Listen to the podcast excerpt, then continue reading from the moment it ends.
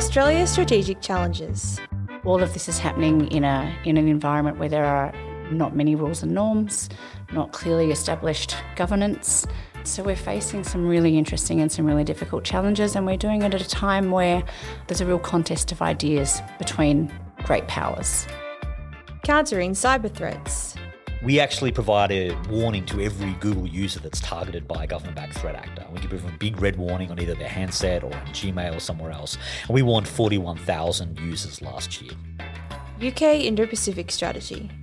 Uh, there is a recognition that whilst Russia is the acute military uh, sort of a threat to the Euro Atlantic area and the UK, there is also the recognition, however, that looking ahead, China is the systemic competitor this is Policy, Guns and Money, the ASPI podcast, with me, Olivia Nelson.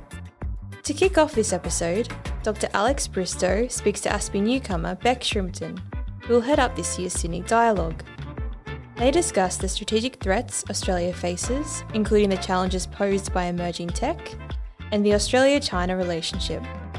Beck, welcome to ASPI. I think this is your second day here, so straight into a podcast.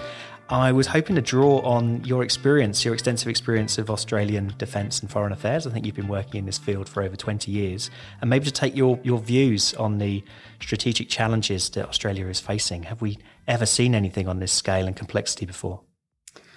Well, hello, Alex. Thank you for the welcome, and it's terrific to be here at ASPI. I've worked closely with ASPI before, and I have to say I'm very proud to be here, as well as happy to, to be in the building and, and working.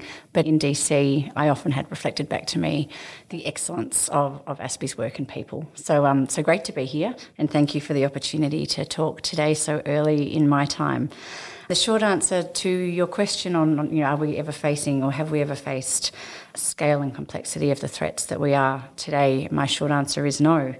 The threats that we face today go well beyond traditional military domains. Even just thinking about military threats alone, we have newer domains of, of space and, and cyber that are information dominant, that are untested, where we haven't really seen what's what's possible, what kind of political and what kind of material fallout there is from, from actions.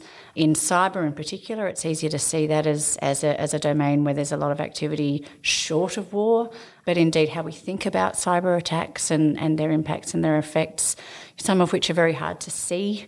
They're hard to quantify and sometimes they're really hard to talk about. Again, they're both very classified domains. So even militarily, we are we're talking a different level of scale and complexity in terms of multi-domain.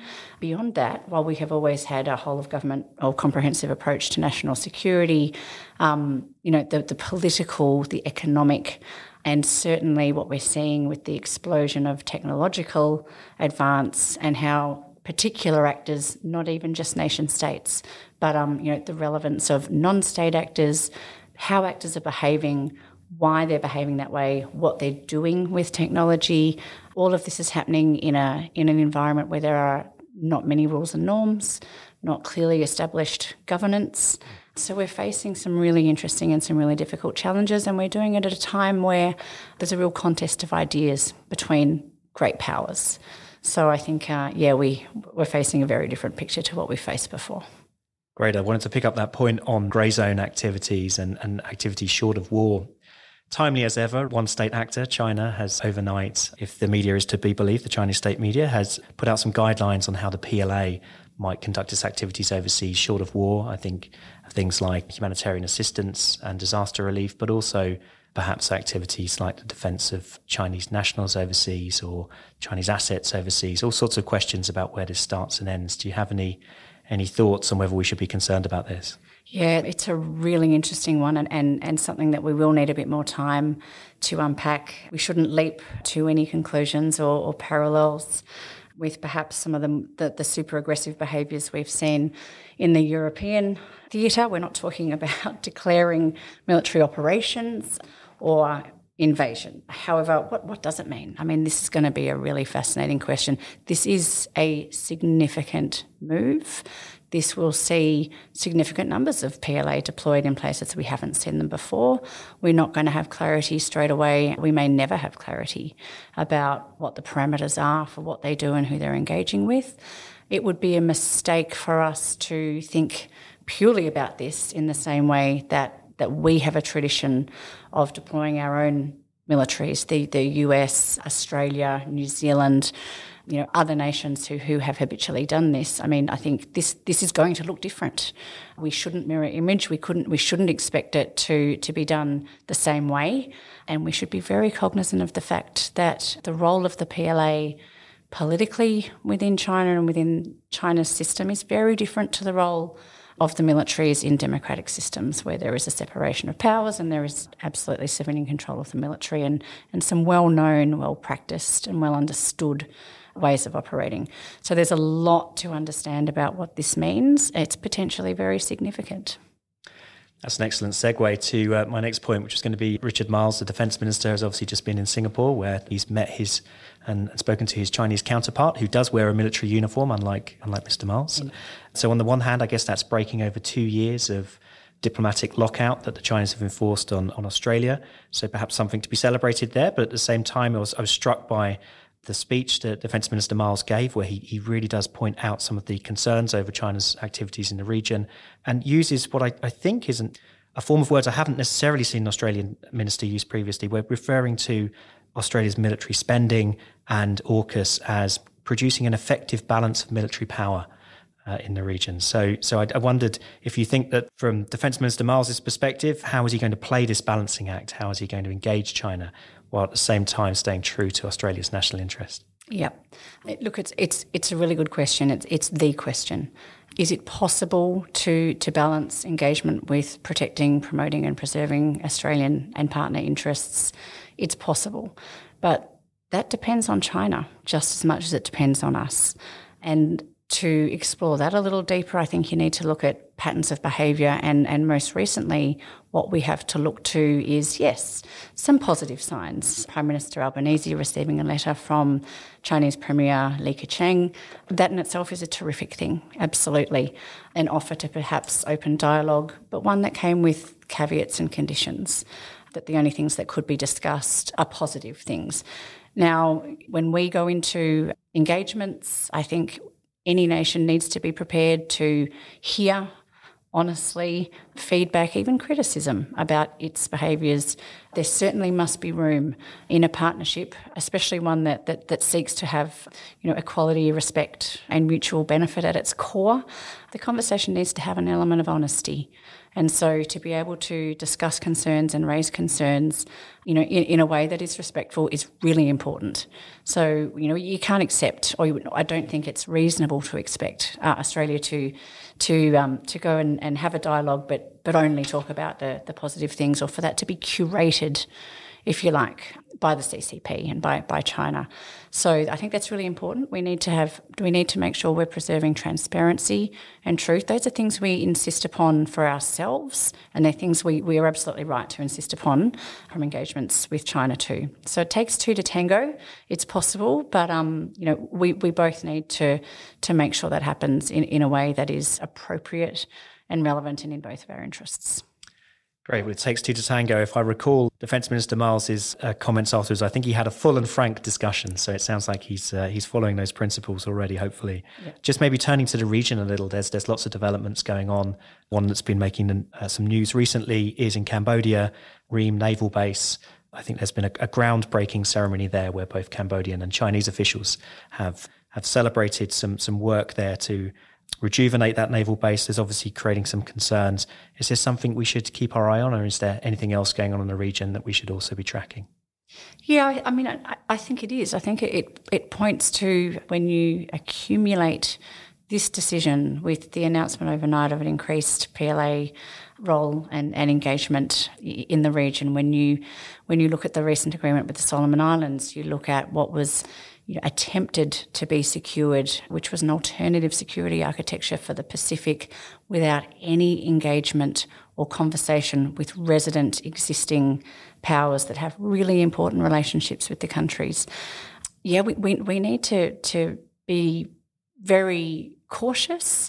We do need to be trying to engage China and, and, and understand what they're what they're trying to do here. So again, yes, we look we, we need to be trying to open up channels of communication. And I think another theme we need to return here to is transparency. The thing that's most concerning about the breaking news about the basin in Cambodia is is that the clear, blatant efforts to hide what's happening and to not be transparent with the people of Cambodia, with other countries in the region. I mean, these are the types of things that create concern and it's very legitimate that not being transparent and, and you know potentially covering up or even creating a sense of secrecy is really unhelpful. And even back to patterns, if you look at the way China is implementing the Belt and Road Initiative, you know, development projects, a lot of things that, you know, you can hand on heart say, look, there's some there's some goodness to be done here, right? There's a, this is an, a region that needs development. So, yeah, let's encourage anyone who wants to contribute to that to, to have a role. But there are secrecy clauses in all of these agreements. And, and again, you know, let's just ask for and let's demand transparency because if there's nothing to hide, there's no reason not to be. Beck, we're going to have to wind this up fairly soon, but if I may, I'll just ask you one last question quickly. Transparency, a good way to create transparency is dialogue, and you're going to be running our Sydney dialogue. Could you provide us with a few tempters on what we can foresee coming out of that forum uh, later this year? Yeah, absolutely. Transparency will be a key theme at the Sydney Dialogue, and and the reason that we're holding this is that you know we recognise here at ASPI that in the critical and emerging tech space, including in the domains of space and cyber, there are some really interesting dynamics at play. We've seen a shift of innovation and capability development happening extremely quickly. Technologies evolving and being applied really differently, but again, really quickly. These that these are things that used to happen in government and, and defence labs, and they're carefully tested and, and, deployed. Many of them never revealed publicly. it, it is now private corporations that is driving a lot of the, the technology and the capability that defence wants. So there's a couple of challenges in there. Who's, who's setting the rules? What are the ethical boundaries? Some of these technologies are, are doing things that capabilities have never done before. And again, have those information dominant, invisible, intangible kind of qualities. So there's a lot of work, policy work to be done to make sure that as we pursue technological excellence and, and certainly for, for all of our militaries, it's a key goal to have technological advantage. How do we do that in a way that protects people and society and that preserves the rule of law? How do, how do we do this to, to maximise the, the great opportunity that technology holds, but also the, the, the immense risk? And there are some really different and competing schools of thought on this, and it is uh, it's all happening in an environment again devoid of rules and norms and governance. So these are some of the things that that we'll get after. I'm looking forward to looking forward to it already. Thanks very much, Beck. Thank you. With so much of our data online and a growing reliance on technology in our daily lives, we are left vulnerable to cyber attacks by a range of actors. Carly Winkler speaks to Google's Shane Huntley about the work of the Google Threat Analysis Group and the current cyber threat landscape. Hi, this is Carly Winkler. I'm the Deputy Director of the International Cyber Policy Centre here at ASPI. And today I am delighted to have with us the Senior Director of the Threat Analysis Group from Google, Mr. Shane Huntley. Shane, welcome. Thank you.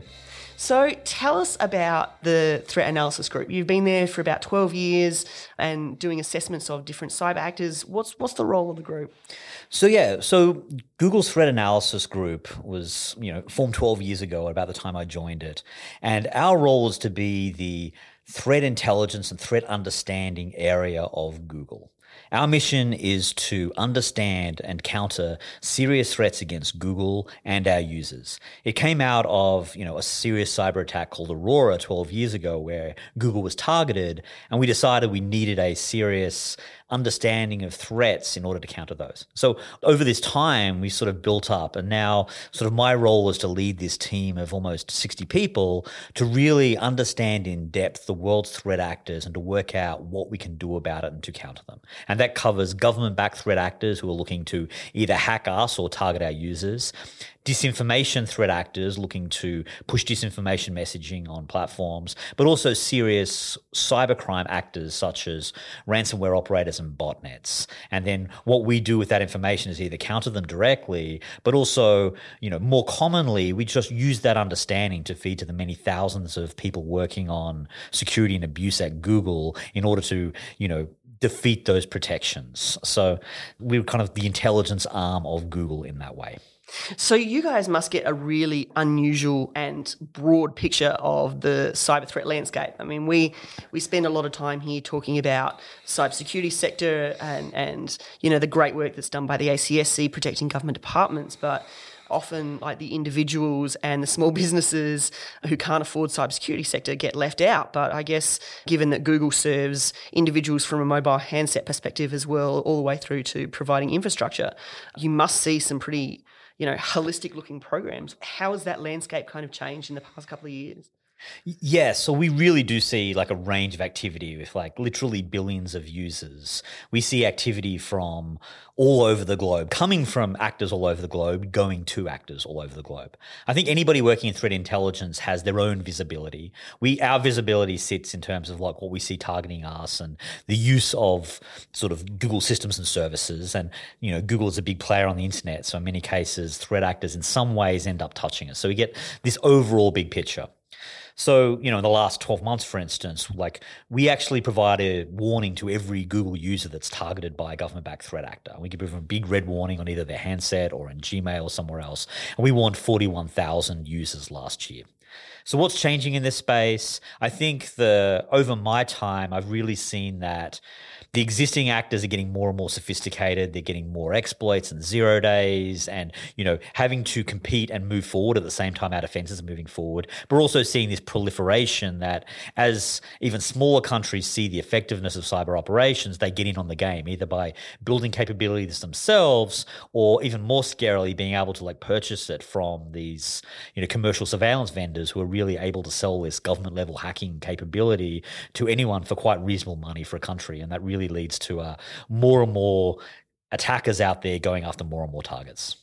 So, are you seeing like a, a lot of overlap between different types of approaches, like the disinformation work complementing and the cyber attacks on national infrastructure?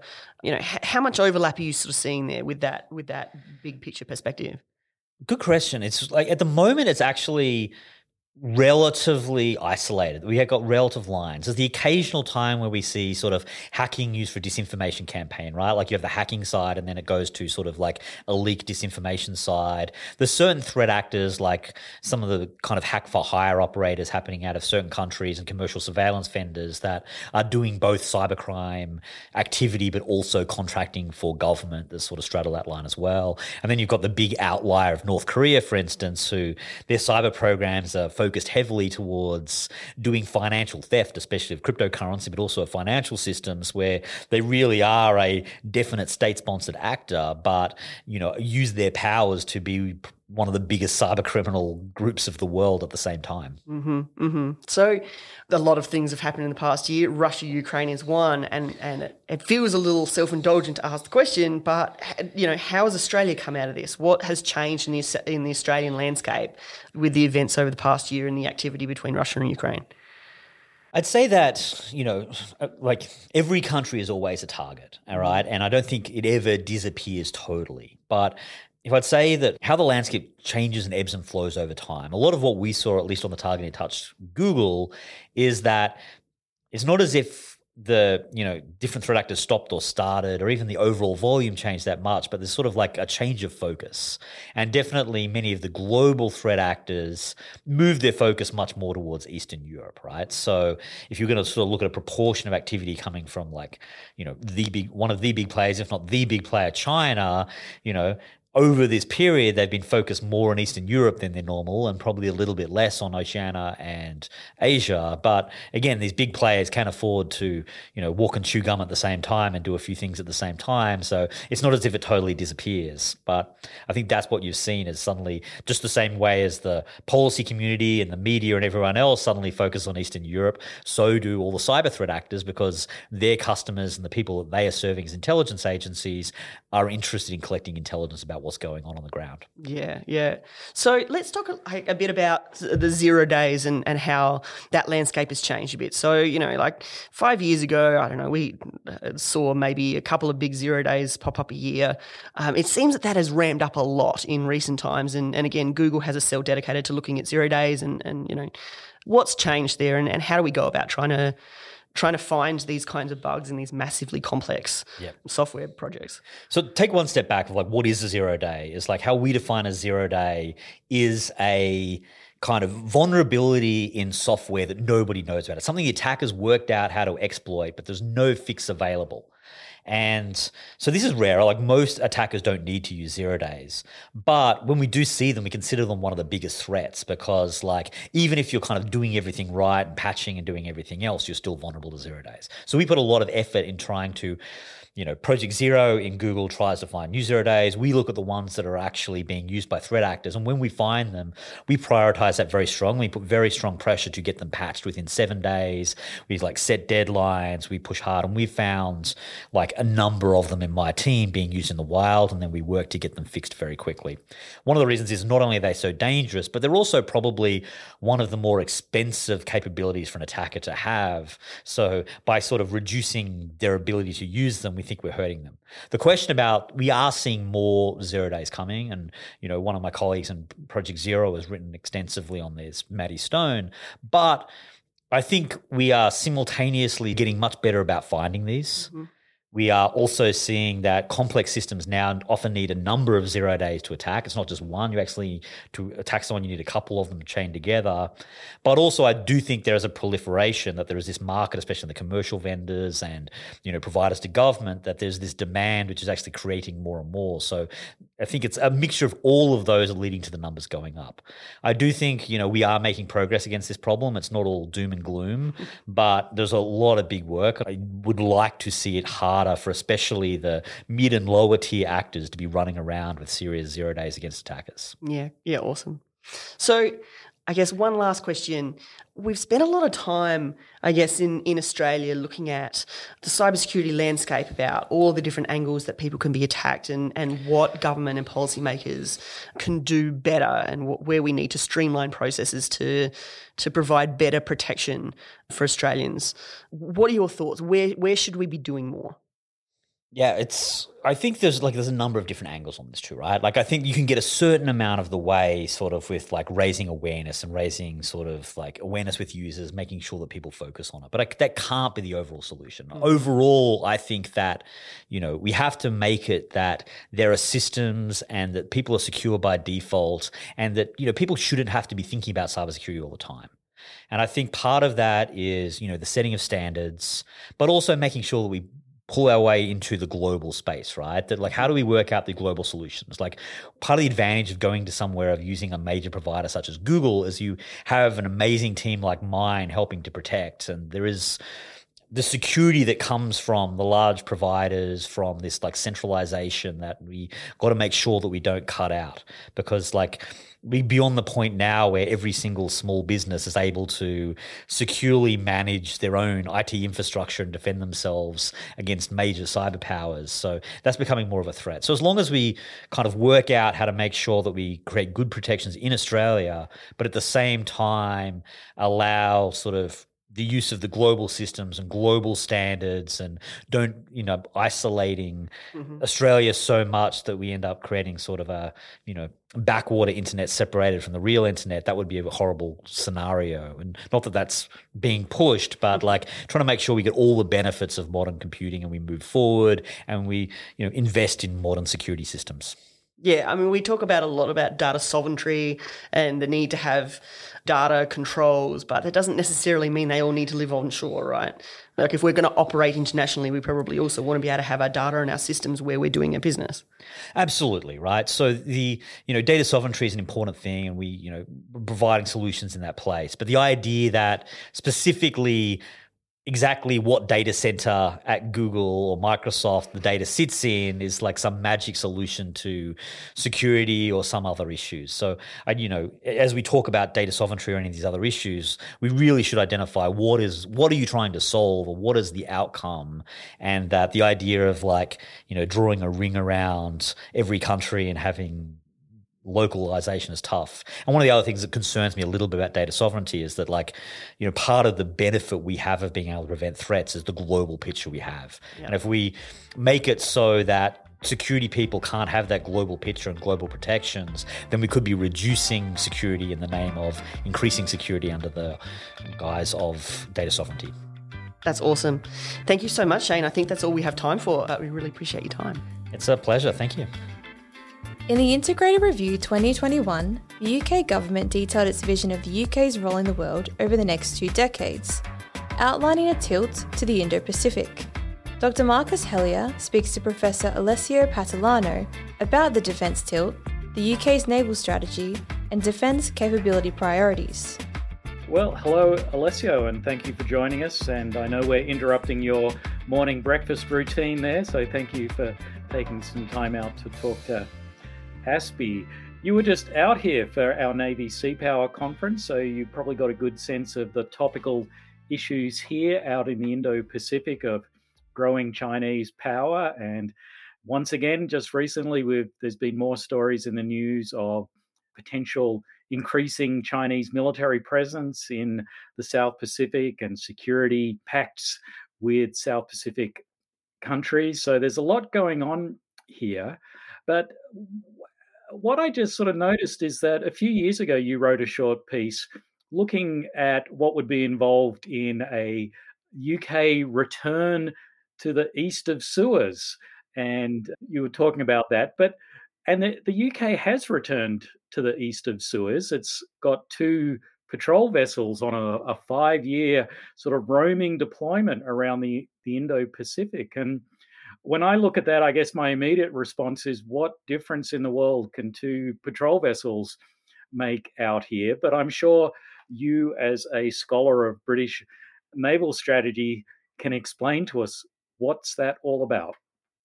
Marcus, good evening, I think is, is probably the appropriate way to, to engage with this. Absolutely great privilege to, to join you on this platform and for, for this conversation. And, and thank you kindly for, for the opportunity. You're absolutely right. There is a, a change afoot.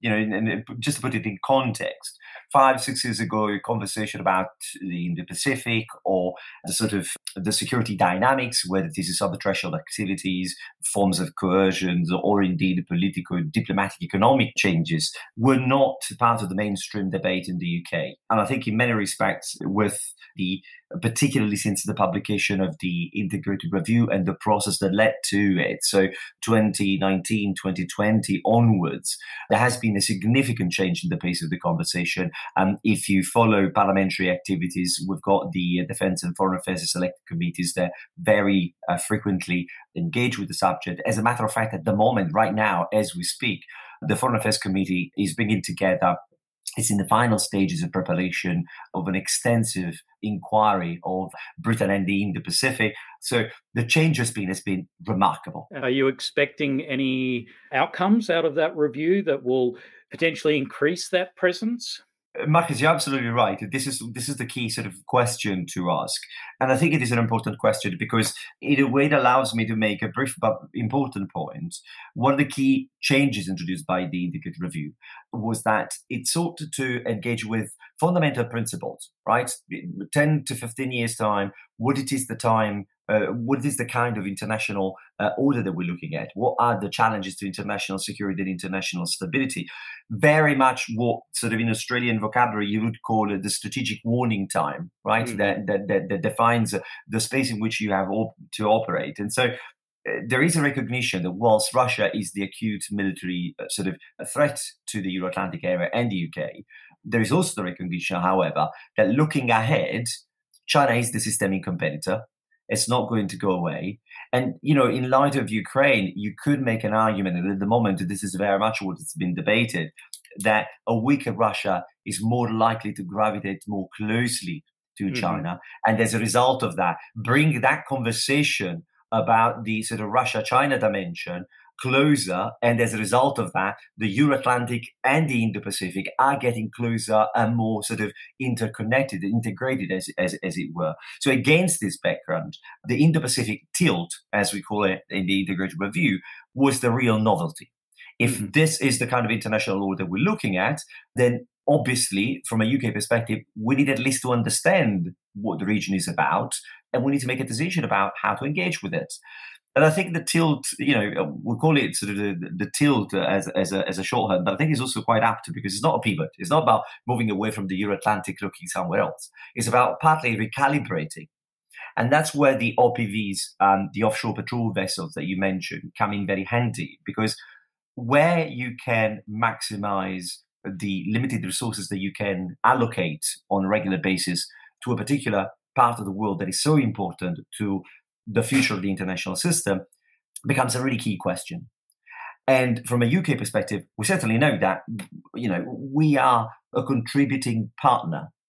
The Indo-Pacific is a place where, if you're the UK, you engage with and through your partners. Mm-hmm. Now, with AUKUS, we created, together with Australia and the United States, a new framework within which nurture that relationship. The UK has a long standing developing cooperation with Japan. And just two weeks ago, like Australia did, we signed also a reciprocal access agreement with Japan.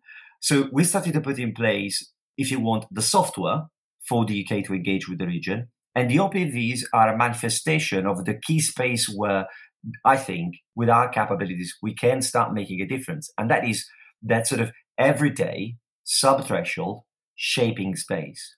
We contribute, you know, you say, you know, what difference do they make? Well, it makes a difference to the little guys every single day through the hard work. Say when they were in Tonga, the fact that HMS Spey arrived first on, on site, having a crane at the back and a couple of uh, containers was essential to start a very quickly ship to shore delivery of materials. That is the sort of things that contribute to shape the environment at first in terms of we're here to help.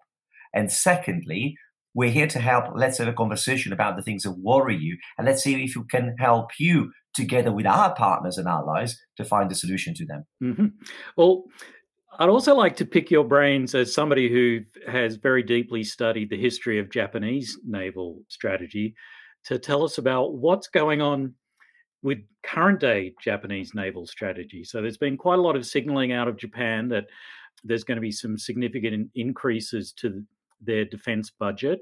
We saw recently that Japan is going down the path of acquiring a uh, F 35 carrier capability and and that both of those things seem to signal a departure from post-war Japanese naval strategy. So, what do you think is going on on there? I think the Japanese have been on to, and, and I have to say, in retrospect, in comparative terms, I think some of what the UK is trying to do in its own sort of limited scale speaks to that. And, and that is this time shaping through a persistent form of engagement with the problems that you're facing on every day it's it, it's key. Now, of course, if you are Japan or Australia, it's different than if you are the UK when it comes to the Indo-Pacific, because you know uh, for Japan it's your neighborhood and it starts with home and sort of adjacent waters in the Northeast Asian sector, but then you cannot take that and separate or insulate the South China Sea, the South Pacific, or the Indian Ocean, because if you're Japan, 90% of your trade by volume and value goes through the sea and links really where you are to the Gulf region, to Europe, and to the North Atlantic, to the other side of the Pacific. So, what happens at sea, whether it is through the physical sort of movement of goods and materials through shipping, or through simple digital connectivity via underwater submarine cables, matters. Now, for Japan, that meant that the old sort of, if you want, post 1945, largely Cold War posture by which if they keep the Soviet Union bottled up or patrol and monitor the key straits to know where they are, uh, during a peacetime at, in, in case of a crisis, the kind of logic doesn't apply anymore because you're not going to shape, you're not going to have a hand on how to ensure a degree of stability in the security environment in the sort of everyday routine. And so that is the key shift that you see there. So, in one sense, how does Japan, how can Japan populate that shaping space. And you've seen this ever since the commitment to the counter piracy mission that created an opportunity to have ships going back and forth to deployment to start engaging defense commitment and defense engagement with partners across the Indo-Pacific. Then with the launching of the Free and Open Indo-Pacific Initiative, um, the, the Japanese they, they have an expression called Sendyaku Tekini Kiko, which means uh, strategic port calls. And it was this idea really whereby, if you want capabilities, high capabilities, military hardware, was sort of being sort of integrated into the tools of statecraft and part of a design in which foreign and security policy walked hand in hand where you had ships you wanted to stop into specific places so to support a particular sort of diplomatic action. That's one element of the story that has changed and it's very much about shaping. The other element is the expectation of you know what you need to prepare for. Navies are at heart insurance policies right? At heart they are about preparing for that terrible day that you really don't want to see coming. But if it, they, in case it comes, it need to be and, ready. And what do you think the Japanese are preparing for? What's the worst case scenario that they're preparing for? You mentioned at the beginning of our conversation last week the, the Sea Power Conference, and and I think one of the great things about what was an absolutely thoroughly successful conference is that you got a, a strong impression. It's not just a Japanese perception; it's a more sort of widespread perception that nobody wants a war, obviously, but at the same time, the prospect of a more kinetic dimension to, if you want, the breakdown of, of stability in the region is possible, or at least is less remote as a possibility than it used to be.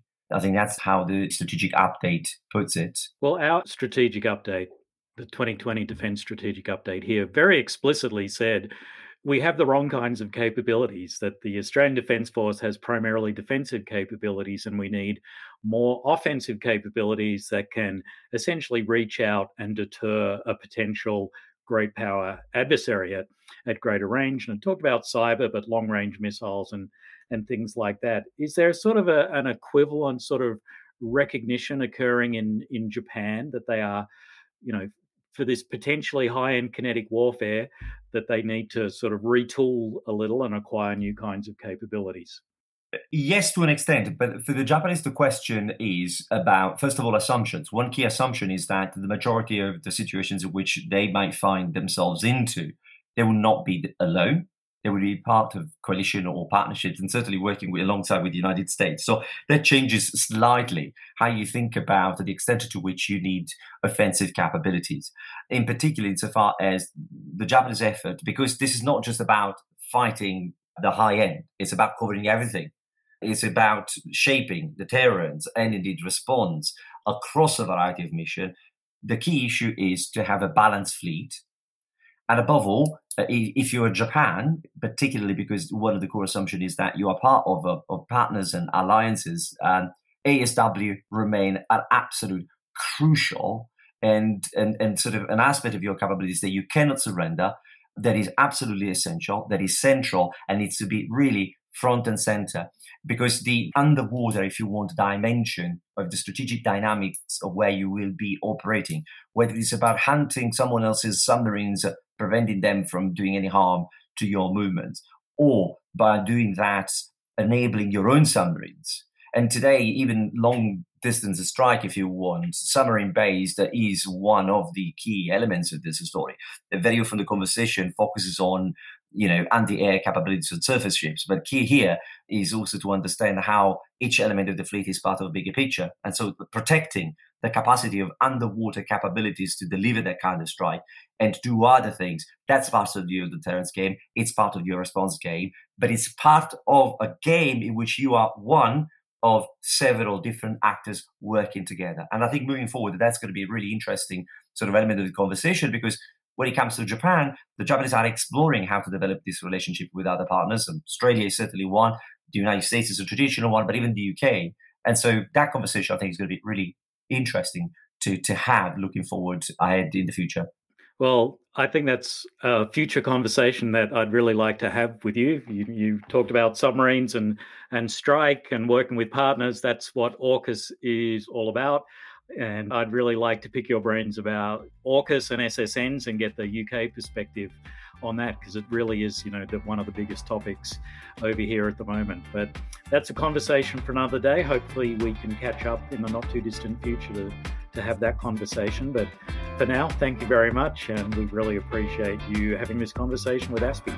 Thank you very much for the opportunity. That's a wrap on this episode. This week, you heard conversations with Dr. Alex Bristow, Deputy Director of ASPI's Defence, Strategy and National Security Programme, and Bec Shrimpton, Director of the ASPI's Sydney Dialogue, Carly Winkler, Deputy Director of ASPI's International Cyber Policy Centre, and Shane Huntley, Senior Director of Google's Threat Analysis Group, Dr. Marcus Hellyer, Senior Analyst at ASPI, and Professor Alessio Patalano, Professor of War and Strategy in East Asia at King's College London. Thanks for listening to Policy, Guns and Money. We'll be back with another episode soon.